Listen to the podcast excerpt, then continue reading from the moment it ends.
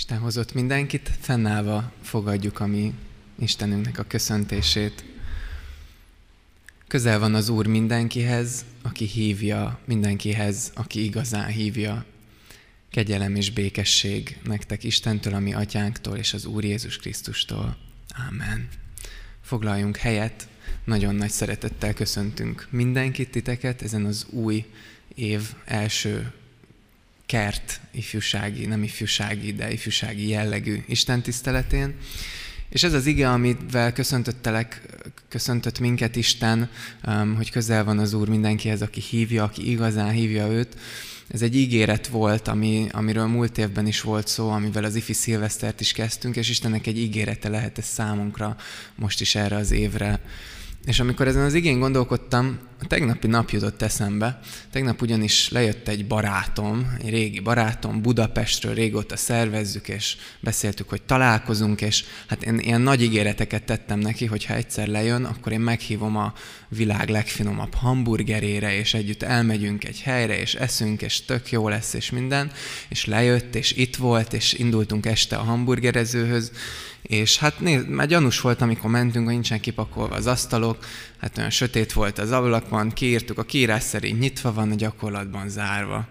Hát kicsit csalódottan mondtam, hogy nem baj, van B-tervem. Úgyhogy öt perc sétál, elindultunk egy másik, másik hamburgereshez, mert hogy Kecskeméten, hála Istennek több helyen is lehet a világ legjobb hamburgerét enni, és hát annál a helynél égtek a lámpák, úgyhogy tökre megnyugodtam, hogy ide végre be fogunk tudni menni. Na hát nem, az is zárva volt.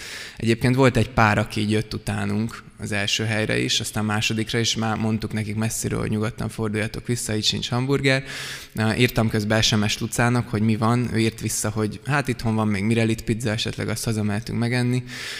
És aztán még egy harmadik hely az nyitva volt, és ott sikerült egy ilyen kis csoffat meleg szendvicset ennünk. Kicsit, kicsit csalódott voltam én is, a barátom nagyon kedvesen ezt jól fogadta. De hogyan ez az ige? Ugyanez az ige, hogy olyan érdekes volt ezt megélni, hogy, hogy zárva vannak helyek, és itt vagyunk az új év elején, és érthető módon szabadságon vannak a vendéglátósok is, és hogy nincs nyitva, hogy akarnánk menni, de zárva van. És olyan jó ebben az igében arra rácsodálkozni, hogy, hogy Isten meg nincs zárva. És nem arra gondolok, hogy van ifi szilveszter, meg most pénteken is volt ifi, amire csomóan eljöttetek, erre is, hogy, hogy nyitva van valóban a templom elsőjén is, meg minden nap, hanem hogy, hogy Isten nincs zárva, hogyha oda akarsz menni hozzá, megszólítanád őt imádságban, akkor, akkor nem lesz ilyen, hogy ki van téve egy tábla, hogy hát bocs, most szabadság miatt zárva, vagy olyan, hogy ki van téve, hogy nyitva vagyok, de amúgy nincs ott senki. Hanem biztos lehetsz abban, amit ez az ige is ígér, hogy, hogyha hívod Istent, ha igazán hívod, ha megszólítod őt imádságban, akkor ő ott van, és ott lesz. És olyan jó ezzel a reménységgel menni az évbe, és itt lenni ma is, hogy ezen az Isten tiszteleten is. Hogyha hívjuk őt, hogyha dicsőítés közben imádságban megszólítjuk őt, ha együtt mondjuk az imádságot, vagy közben magunk imádkozunk, akkor ő ma is hallja azt, amit mi elmondunk, ő ma is fog nekünk üzenetet adni az igéjében, akár válaszolva is arra, amit kérünk, most is itt van, és hogyha hívjuk, akkor nem fog elfordulni. Év elején vagyunk, és folytatjuk a római sorozatunkat. Ugye elmúlt évben kezdtük a római levelet olvasni, és karácsonykor értelmszerűen tettünk egy kis szünetet, de most újult erővel a nyolcadik fejezetbe vágunk bele, ami hát egy váltást hoz a hetedikhez képest. A nyolcadik fejezete a római levélnek azt gondolom, hogy az egyik legszebb, legörömtelibb, legdicsőségesebb fejezete, ahogy majd látni fogjuk a Bibliának, úgyhogy ebből szól ma hozzánk Isten. És mielőtt énekelnénk és dicsőítenénk, ahogy lenni szokott, még ebben az évben ilyen formában nem üdvözöltük itt egymást a kert Isten tiszteleten, úgyhogy um, álljunk fel, és lehet, hogy vannak itt tanok, akikhez még nem is szóltunk az idén, mondjuk neki, hogy Isten hozott, kérdezzük meg tőle, hogy hogy vagy, utána pedig menjünk Istenhez énekkel.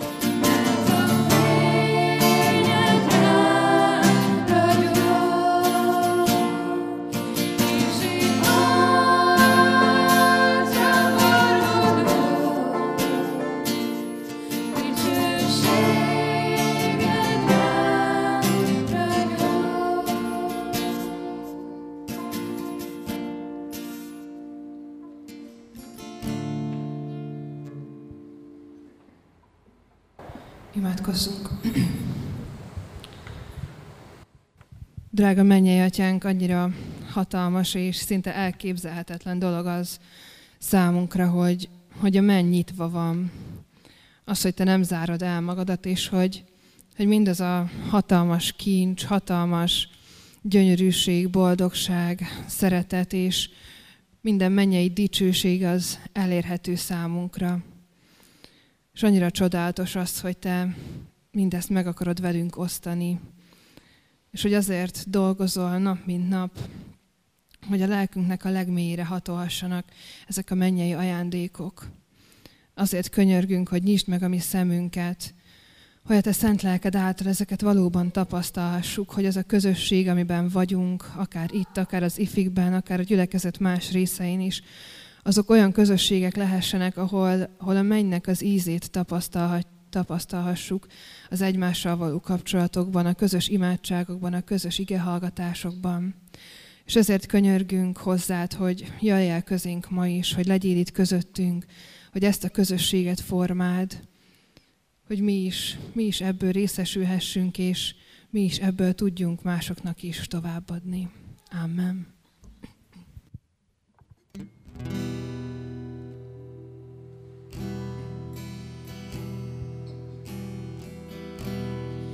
Jöjj, Szent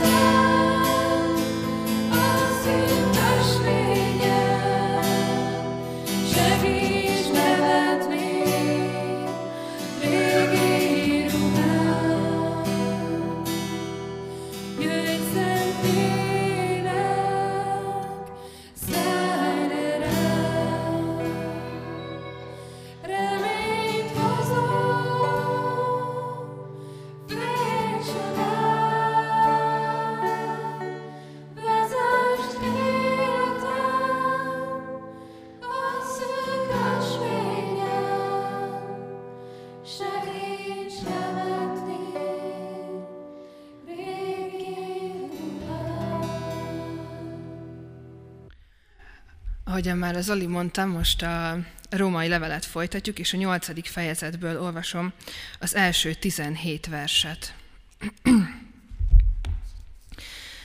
Nincsen azért most már semmiféle kárhoztató ítélet azok ellen, akik Krisztus Jézusban vannak.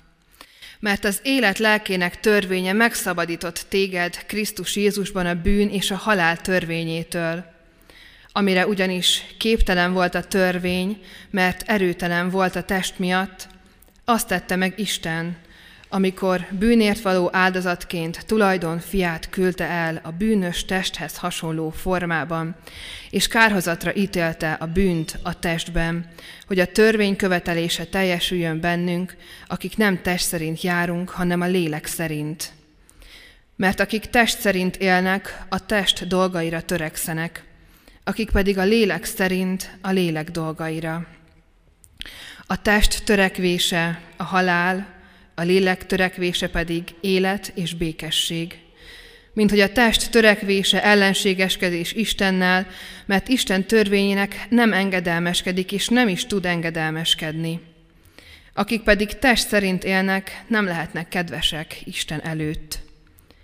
Ti azonban nem test szerint éltek, hanem lélek szerint, ha Isten lelke lakik bennetek. De akiben nincs Krisztus lelke, az nem az övé. Ha pedig Krisztus bennetek van, bár a test halott a bűn miatt, a lélek élet az igazság miatt. Ha pedig annak lelke lakik bennetek, aki feltámasztotta Jézust a halottak közül, akkor az, aki feltámasztotta Krisztus Jézust a halottak közül, életre kelti halandó testeteket is a bennetek lakó lelke által. Ezért testvéreim, adósok vagyunk, de nem a testnek, hogy test szerint éljünk. Mert ha test szerint éltek, meg kell halnotok, de ha lélek által megölitek a test cselekedeteit, élni fogtok. Akiket pedig az Isten lelke vezérel, azok Isten fiai. Mert nem a szolgaság lelkét kaptátok, hogy ismét féljetek, hanem a fiúság lelkét kaptátok, aki által kiáltjuk, abbá, atyám. Maga a lélek tesz bizonyságot a mi lelkünkkel együtt arról, hogy Isten gyermekei vagyunk. Ha pedig gyermekek, akkor örökösök is, örökösei Istennek és örökös társai Krisztusnak, ha vele együtt szenvedünk, hogy vele együtt meg is dicsőjünk. Amen.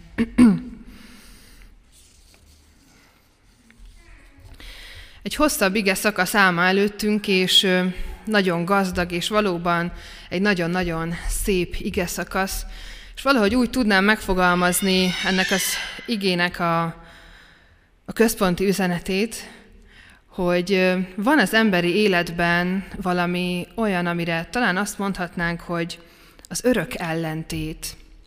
És az élet különböző területein találkozunk ezzel, talán ilyen lehet a macska-egér ellentét, amit akár mesékben is láthattunk, a Tommy és Jerry megörökíti ezt. Egy kibékíthetetlen ellentét ez. Vagy ilyen lehet akár a kutya-macska, a világosság és a sötétség, ilyen lehet a hideg és a meleg, hiszen egyszerre ezt a kettőt nagyon nehezen tudjuk megtapasztalni. Aztán valaki azt mondja, hogy ilyen kibékíthetetlen ellentét van a férfi és a nő között, mert sose fogják egymást megérteni, mert teljesen más, hogy működik a férfi agy és a női agy. Úgyhogy valahol ez egy ilyen feloldhatatlan ellentét. Aztán a keresztények tovább is gondolják ezt a ezt a gondolatos és a, a menny, mennybéli élet és a földi élet között is van egy ilyen fajta kibékíthetetlen ellentét, Isten és az ember között, Isten és a sátán között, és hát persze az élet és a halál között is van valami kibékíthetetlen, örökké egymásnak feszülő ö, ilyen közeg, amiben ezt a feszültséget éljük meg.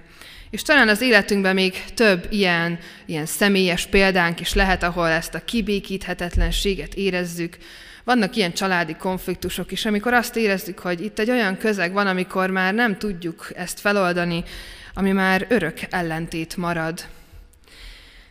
És az a kérdés a mai napon, hogy ezek az ellentétek tényleg örök ellentétek-e? Hogy az élet és a halál az tényleg kibékíthetetlen és valahol a Bibliának talán az összes története kicsit erről szól, hogy az Isten és az ember kibékíthetetlenségét mégis hogyan békíti meg az Isten, hogyan tesz azért, hogy ez megváltozzon, és hogy valami mégis összesimuljon. Karácsony előtt a, a Biblia olvasó Kalauz szerint Ézsaiást olvastuk, és ott van egy ilyen szakasz, ami az ilyen kibékíthetetlen dolgokról beszél, és azt mondja, hogy amikor eljön az ember fia, akkor ezek a kibékíthetetlen dolgok, azok összebékülnek, és a kecske gida az oroszlánnal fog játszadozni, és a kisbáránya hiúzdal fekszik majd együtt, és ezen nagyon elgondolkodtam, vagy nagyon tetszettek azok a képek, amik ebben az ige szakaszban voltak, mert azt fogalmazza meg, hogy, hogy valóban az Isten által, az Istenben ezek a kibékíthetetlennek tűnő dolgok mégis kibékíthetésre kerülnek, ha van ilyen szó egyáltalán. Szóval megbékélhetnek. És a mai szakasz az valóban egy nagy váltás már ebben a levélben, és azt is tudni kell erről a szakaszról, hogy bár önmagában is sokat mondhat, és valóban nagyon szép, ahogyan ez, a, ez az egész fejezet a léleknek a munkájáról beszél, De ezt Pálapostól olyan embereknek írja, akiknek már van valamiféle előzetes tudásuk. Legalább annyi előzetes tudás kell ennek az ige szakasznak az igazán mély befogadásához, ami ebben a levélben eddig történt. Szóval az első hét fejezet amiben volt szó a törvényről, volt szó arról, hogy kicsoda Krisztus, volt szó már arról is, hogy mit jelent Krisztusban élni, aztán sok szó volt a bűnről, arról, hogy mit jelent bűnt elkövetni pogányként, mit jelent bűnt elkövetni keresztényként, aztán arról, hogy hogyan történik ez a megbékélés, és valóban itt egy olyan feladás következik, amiben nagyon személyesen mondja ezeknek az embereknek, hogy de én tudom, hogy ti már a lélek szerint éltek, és ez a mondat hangzik el ebben az ige szakaszban.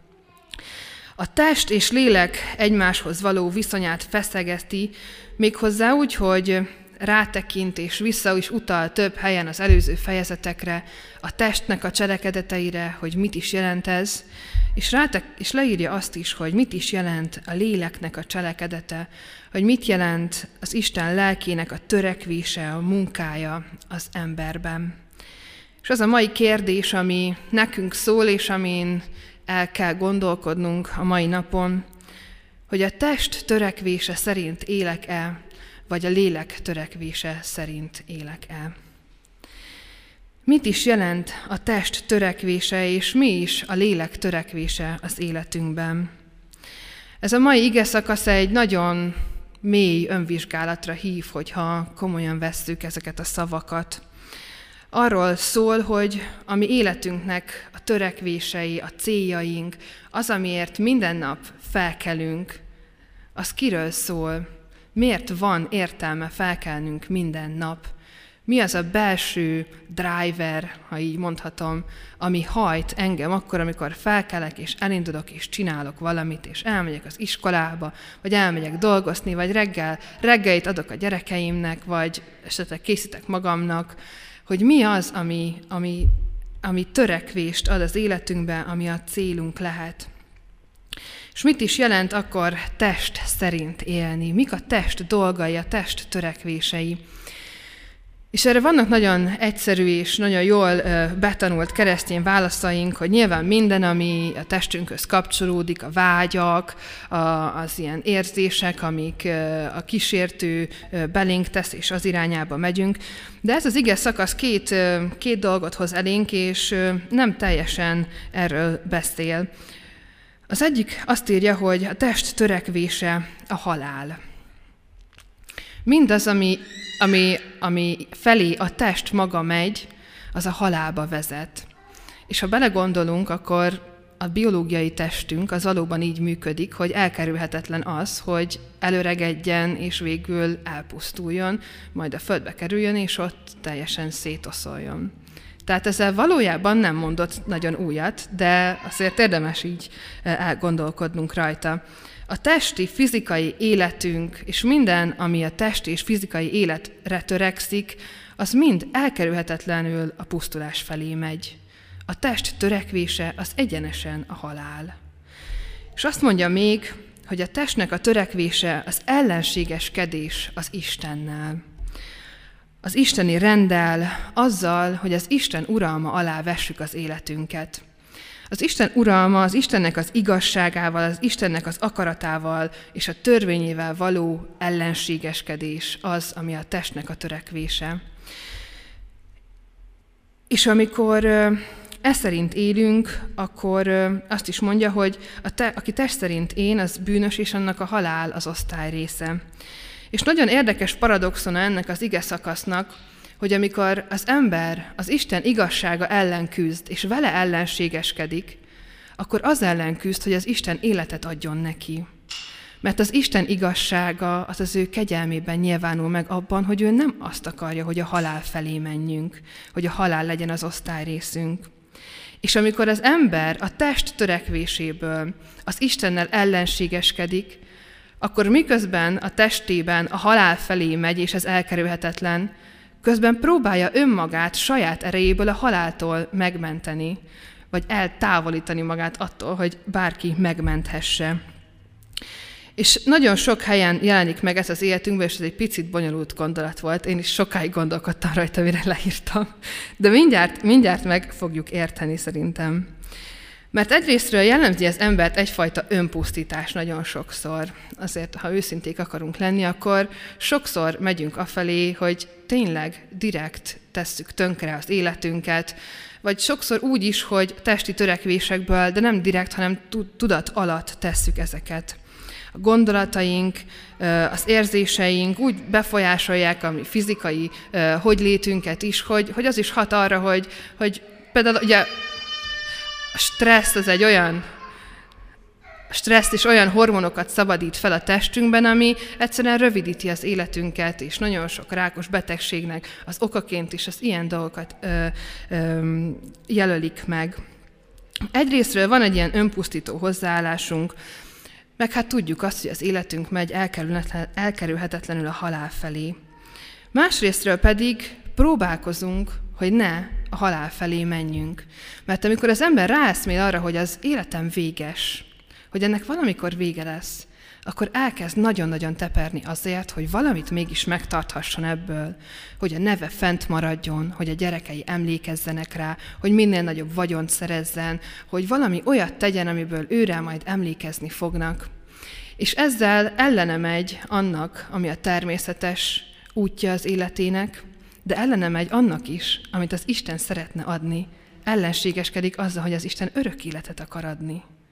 Mert és az ember azt csinálja, hogy megpróbálja megőrizni az életét ebben a világban. Nem tudom, most már nagyjából érthető ez a gondolat. Nézzünk egy pár példát arra, hogy milyen olyan törekvéseink vannak az életben, és ez az, ami majd egy kicsit talán az önvizsgálatban elősegíthet. Az a legnagyobb kérdése ennek a témakörnek, hogy amit teszek, azt miért teszem? És erre nagyon sokszor nem őszintén válaszolunk magunknak. Azt vettem észre magamon is, és, és akár másokon is. Mert sokszor például ö, látom azt ö, olyan embereken, akik nagyobb pénzösszeghez jutnak, hogy egy részét eljótékonykodják. És azt mondják, hogy azért teszi, mert ö, szeretné, ha jobb, lenni a világ, jobb lenne a világ, és jobbá válnának a körülmények, vagy a társadalom kicsit felemelkedne. De amikor igazán a mélyére megy ennek a kérdésnek, akkor azt, azzal találja magát szembe, hogy igazából azért teszi, hogy megnyugtassa a saját lelkiismeretét, hogy én jó ember vagyok. És van, nagyon nagy a különbség a között, hogy tényleg azért teszek valamit, hogy a világ jobb legyen, vagy azért, hogy én jó ember legyek. Akár csak a saját szememben is, akár csak úgy, hogy nem mondom el senkinek.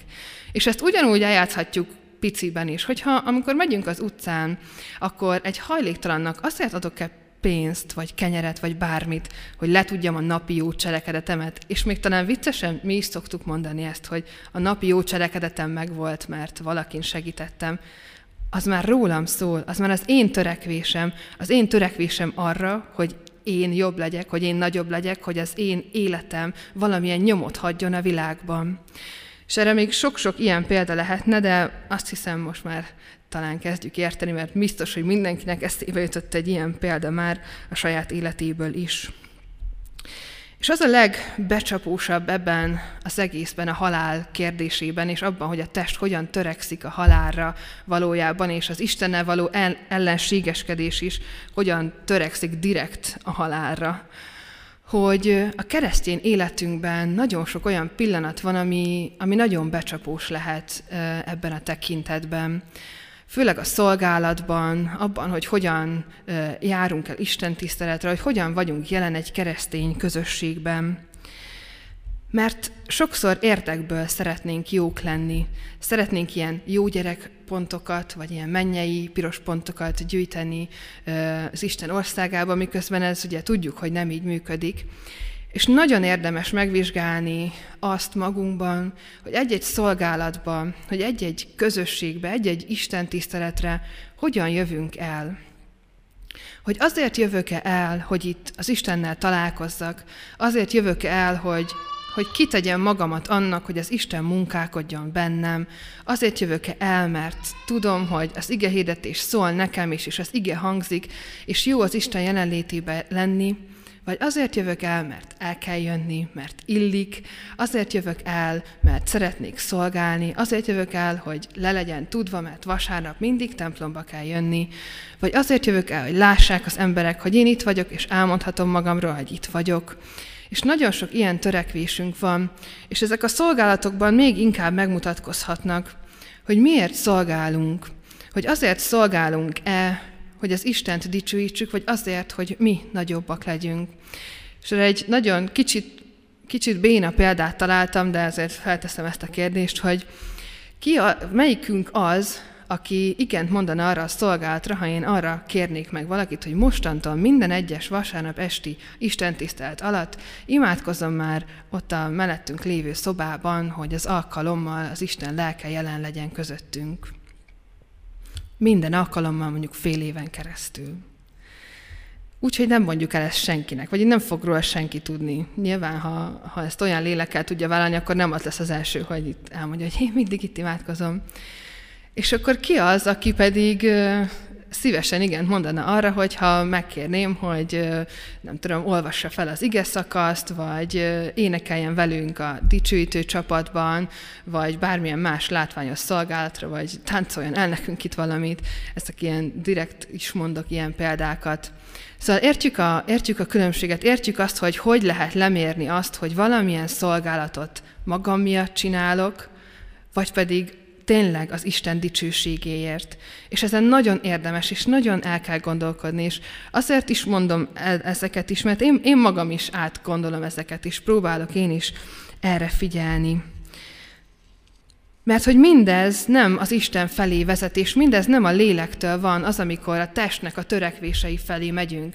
Akkor sem, amikor csak hagyjuk a testet menni, hogy a halába menjen, és akkor sem, amikor megpróbáljuk magunkat fenntartani, és magunkat minél nagyobbá, híresebbé, élőbbé tenni. Az nem a léleknek a törekvése.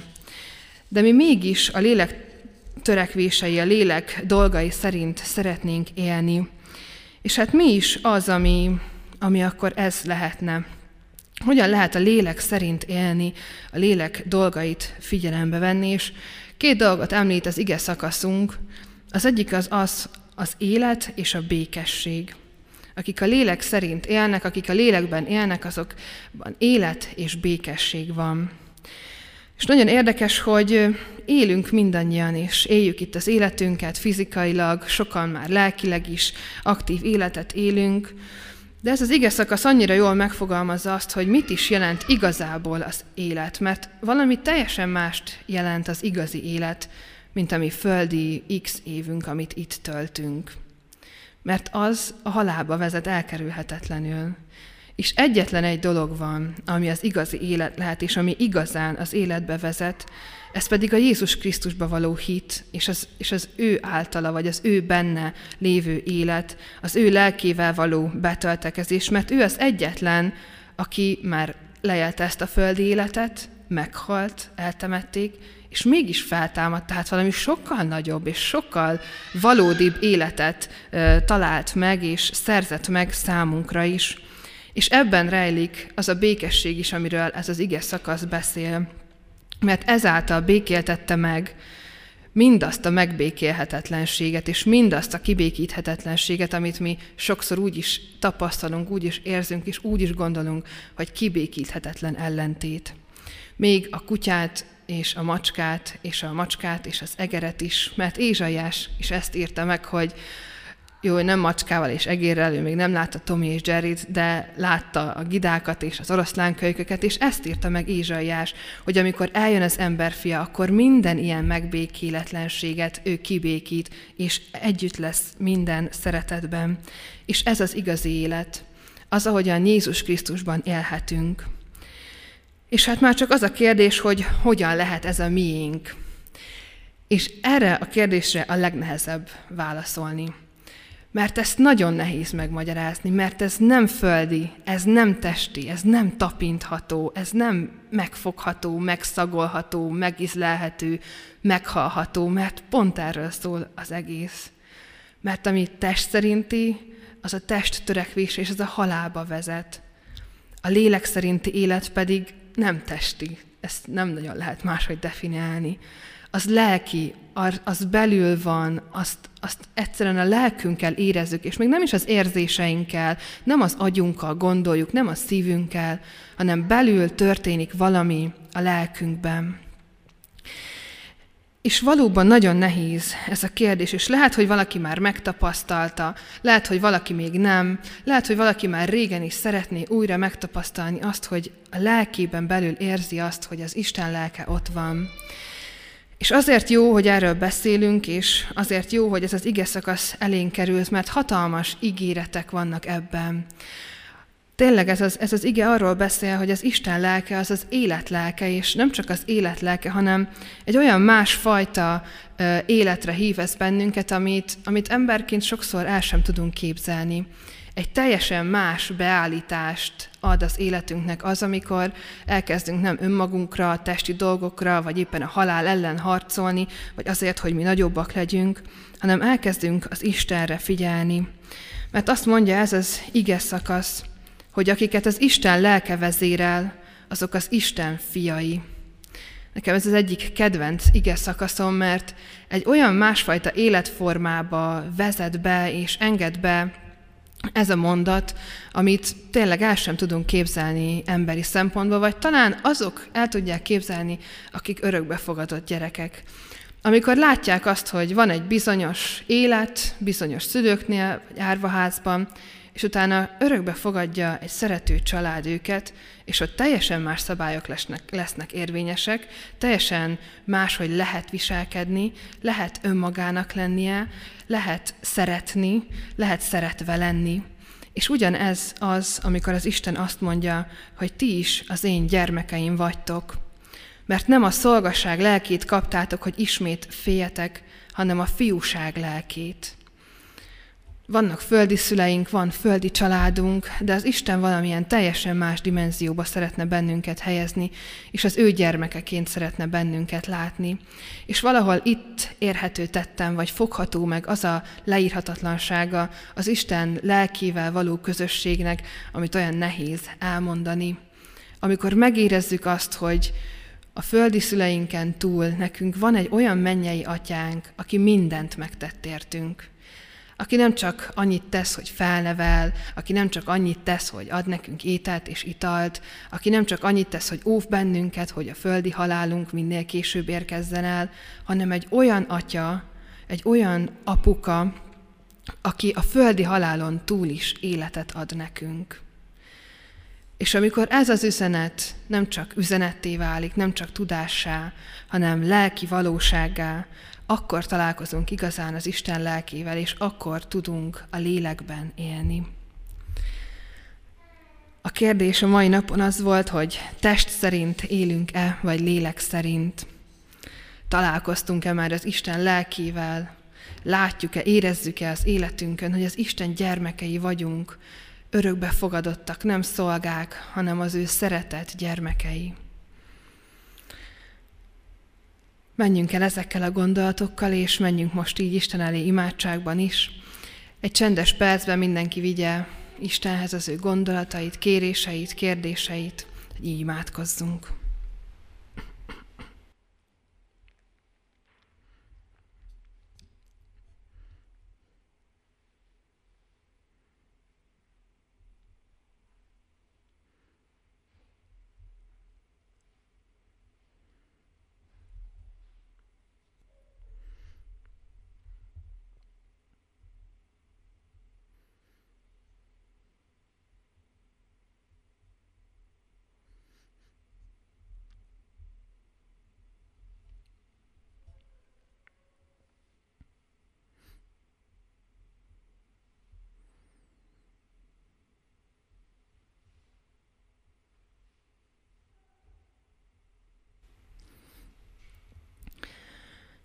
Drága mennyei atyánk, az életünk talán leghatalmasabb eseménye az, amikor igazán megértjük azt, hogy te a gyermekeddé fogadtál bennünket, és hogy nem kell többet a halál ellen küzdenünk, hogy nem kell többé arra törekednünk, hogy minél nagyobbak legyünk, vagy minél többek, vagy hogy, vagy hogy minél inkább fennmaradhasson a nevünk, hogy minél több mindent szerezzünk magunknak, hanem élhetünk a te lelkedben, mert ez a mi örökségünk. Az életünk leghatalmasabb eseménye és pillanata az, amikor a lelkünk legméről mondhatjuk, kiálthatjuk azt, hogy abbá, atyám. hogy te vagy a mi apukánk, hogy te vagy a mi mennyei édesatyánk, aki olyan ajándékokkal akar elárasztani bennünket, amiket talán el sem tudunk képzelni. És mindezek közül a legnagyobb az, hogy az életünknek nincsen vége ezzel a földi élettel, hanem te az örök életbe hívsz, a te mennyei országodba, ahol nem lesz többet sírás és fogcsikorgatás, és nem lesz többé szomorúság, hanem csak a te dicsőítésed zajlik majd a te jelenlétedben, ami a tökéletes szeretet, egység. És annyira vágyik erre a lelkünk, és igazából csak erre vágyik a lelkünk. Könyörgünk azért, hogy most is érints meg bennünket, hogy a lelkünk legmélyig hatolhasson ez a gondolat, ez a mondat, hogy mi a te fiaid vagyunk, a te gyermekeid, kiválasztottak, elhívottak, olyanok, akiket te magad mellé szeretnél venni, akiket átölelsz a szereteteddel, akiket tartasz a tenyeredben, akiket őrzöl. Könyörgünk azért, hogy minél többen tapasztalhassuk ezt az életünk minden területén és minden pillanatában, és hogy tudjunk ebből továbbadni másoknak is. Kérünk, hogy így tudjunk hazamenni a családunkba, így tudjunk visszamenni az iskolába, a munkahelyünkre, hogy mindig a te szeretetedet tudjuk hirdetni. Amen. Mondjuk el közösen az Úr Jézustól tanult imádságot. Mi atyánk, aki a mennyekben vagy, szenteltessék meg a te neved. Jöjjön el a te országod, legyen meg a te akaratod, amint a mennyben, úgy itt a földön is. Kérünket add meg nékünk ma, és bocsáss meg a védkeinket, miképpen mi is megbocsátunk az ellenünk védkezőknek. És ne vigy minket a kísértésbe, de szabadíts meg minket a gonosztól, mert Téd az ország, hatalom és a dicsőség mindörökké. Amen. Most folytassuk a dicsőítést. Mindenkit bátorítok, hogy kapcsolódjunk be, hogy ha esetleg nem ismerjük a dalokat, akkor csak hallgassuk, menjünk imádságban Isten elé így is.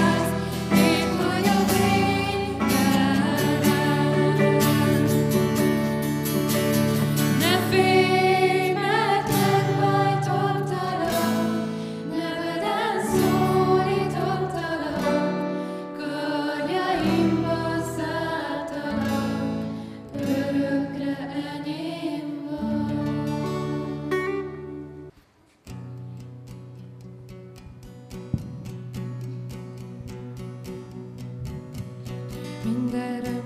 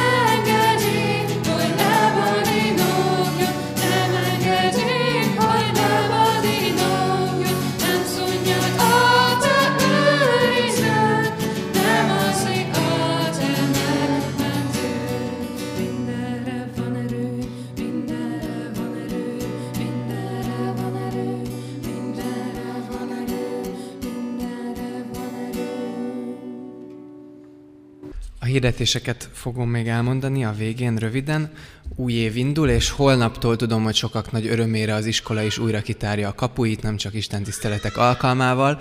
Viszont a jó hír, hogy az iskola mellett az IFI galéria is újra kitárja teljes um, szélességre a kapuit, szóval újra lesz csütörtökön is, IFI 4-től, pénteken is, 6-tól és előtte 2-től nyitva van, várnak titeket a gyülekezet lelkes szolgálói finom-finom szendvicsekkel, teával, meleg szörpel és mindenféle finomsággal, úgyhogy az IFI elindul, lehet jönni, lehet hívni, hívni, lehet küldeni, lehet imádkozni érte. Programokat fogok még mondani, gyülekezeti ifis programokat, esetleg egy naptárat is elő lehet kapni, mert hogy új év, sok minden vár ránk. Az egyik, hogy január 25-én lesz a már-már hagyományá váló fél évzáró bajnokságunk, van pingpong és csocsó, egyelőre ezt a kettőt, a csocsó az páros, a pingpong az egyéni, ide is lehet jönni, hívni, ez egy szombati nap délután jól megmérkőzünk, és kiengedjük a fél év során felgyülemlett feszültséget magunkból, um, és aztán pedig lehet, hogy még egy filmet is nézünk, erre várunk mindenkit. A másik az már februári program, a REFIS, a Református Fiatalok Szövetsége itt tartja ezen a helyen, ezen a szent helyen a téli találkozóját. Erre már nyitva van a regisztráció, sőt, a kedvezményes időszak is januárban valamikor a végéhez fog érni, úgyhogy ha valaki jönne, akkor, akkor jöjjön tényleg bárki lehet, hogy jöjjön. Nekem az első élményem Refis téli találkozón egyébként pont az Emmausba volt, hogy úgy jövök, hogy nem ismerek senkit, és mégis az Istennel találkozom, és mégis szeretettel, befogadásra találkozom, és egyszerűen jó itt lennem. Úgyhogy ha, ha van esetleg olyan ismerősötök is, akiket elhívnátok, akkor ez egy remek-remek alkalom, nagyon-nagyon jó szokott lenni um, az ige hirdetés, a tanítás, az éneklés, a közösség, a hangulat, úgy minden egybe, hogyha meg akarod mutatni valakinek, hogy, hogy miről szól az Isten elélt élet, akkor ez egy remek lehetőség erre nyári dolgok még messze vannak, és a többségére még nem lehet jelentkezni, de tudom, hogy a naptárak hamar betelnek. Lesz gyülekezeti táborunk, gyülekezeti többgenerációs táborunk. Itt mindenkit várunk, ennek lesz külön ifis szekciója is, ez július 27-től augusztus 1, hétfőtől szombat felső tárkányban. Még jelentkezés nincs, de a dátumot el lehet menteni. Ugyanígy a Refisnek is lesz nyári tábora, és a Sófárnak is. A kettő az megint egy héten van, úgyhogy dönteni kell a kettő között. A Refis az Balaton szárszon van, hát ha ez, ez is egy pluszpont neki. A Sófárt még nem tudjuk, hogy hol lesz. Miskolcon lesz a sofár, és ezekre se lehet még jelentkezni, de a dátumot érdemes beírni. Az ifi tábornak még nem szögeztük le, de hamarosan lesz dátuma, ez Gárdonyban lesz. És még egy programot mondok, az Ez az a nap, ugye 2020-ban egy nagy megmozdulásra készül, ugyanis a, a Puskás stadion elkészült, és a, az első nem, nem foci meccs jellegű esemény, hanem az első ilyen koncertes esemény, az az ez az a nap lesz július 18-án, azt hiszem szombaton. Um, úgy avatjuk, úgy szenteljük fel ezt a stadiont, a magyar stadiont, hogy, hogy ott az Isten nevét szeretnénk együtt dicsőíteni. Nagyon sok ember, 70 ezer ember elfér, úgyhogy országszerte Kárpát-medencéből jövünk, megyünk, innen Kecskemétről is, erre is hamarosan megnyitjuk itt is a regisztrációt, és akkor lehet együtt itt rajtunk keresztül jegyet venni, együtt busszal fölmenni, úgyhogy még ezt érdemes beírni. Minden más hír, hogyha valakit érdekel, akkor kint van a hirdetőlapokon, illetve megjelent a Szőlőskert gyülekezetünk új újság, abban is vannak cikkek, mindenféléről lehet követni a gyülekezeti életünket ott is. Végére értem a hirdetéseknek, úgyhogy fönnállva az Isten áldását vegyük, és azzal menjünk. Isten népe, áldjon meg téged az Úr, és őrizzen meg téged. Ragyogtassa rád arcát az Úr, és könyörüljön rajtad fordítsa feléd arcát az Úr, és adjon neked békességet.